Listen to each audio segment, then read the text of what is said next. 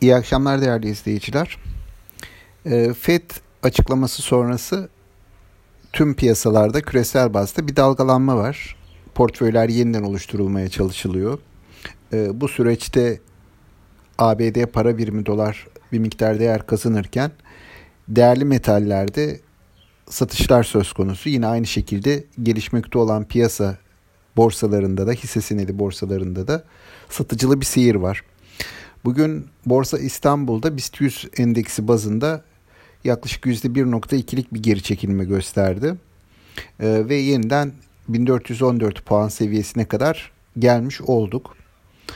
Ee, burada benim dikkatimi çeken şu oldu. Banka ağırlıklı bir satıştı. Tabii ki bankalar mali sektör hisseleri olarak e, bu yurt dışı finansal piyasalardaki dalgalanmalardan en çok etkilenen sektörlerin başında geliyor.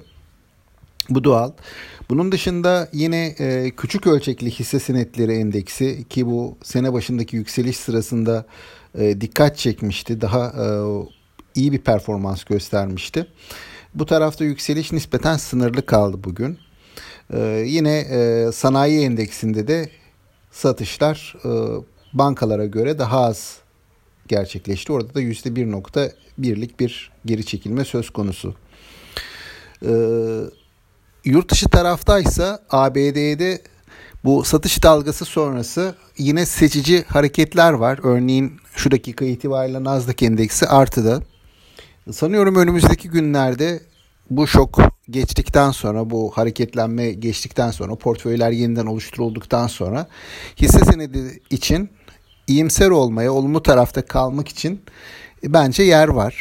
Dolayısıyla ben yeni bir toparlama olacağını tahmin ediyorum yurt dışı piyasalarda.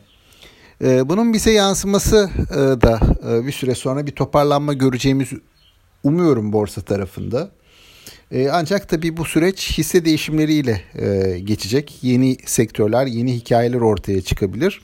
Tabii bu dönemin en başat hikayelerinden birisi ekonominin tekrardan açılacak olması, turizm sezonunun başlamış olması ve bu aşılama çalışmalarının hız kazanmasıyla birlikte e, bunun e, etkilerini görecek olmamız.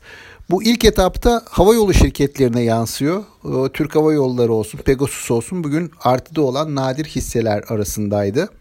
Ben önümüzdeki günlerde e, bunun e, özellikle turizm tarafında Rusya eğer e, bir Türkiye'ye yasakları kaldırma kararı verirse havacılık sektörünü olumlu etkilemeye devam edeceğini düşünüyorum. Bununla birlikte bunun kur tarafına eğer bu açıklamanın kur tarafına olumlu etkisi olursa banka hisselerinde de bir toparlanma görebiliriz diye düşünüyorum.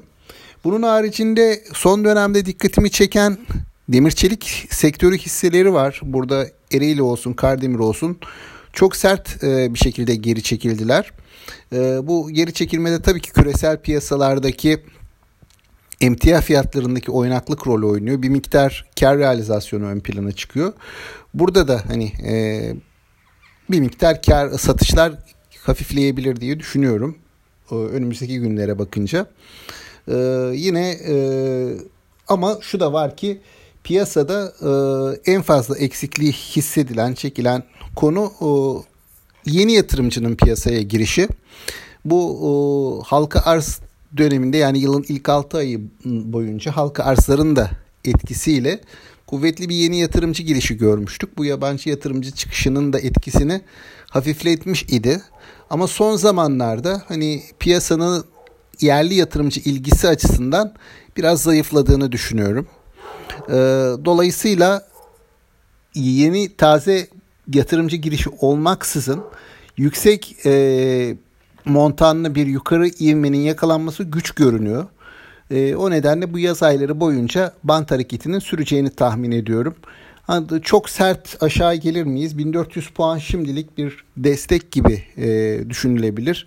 Ben orada tutunma şansı olduğunu düşünüyorum endeksin. Bakalım önümüzdeki e, yarın hatta bunu o, görme ihtimali doğabilir. E, ben bu seviyelerde borsanın e, destek bulacağını e, ve yatay hareketini devam edeceğini tahmin ediyorum. Bakalım bunu da e, görmüş olacağız yarından başlayarak.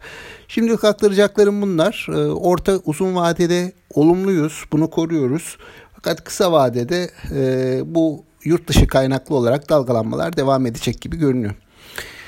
İyi akşamlar diliyorum. Yeniden görüşmek üzere.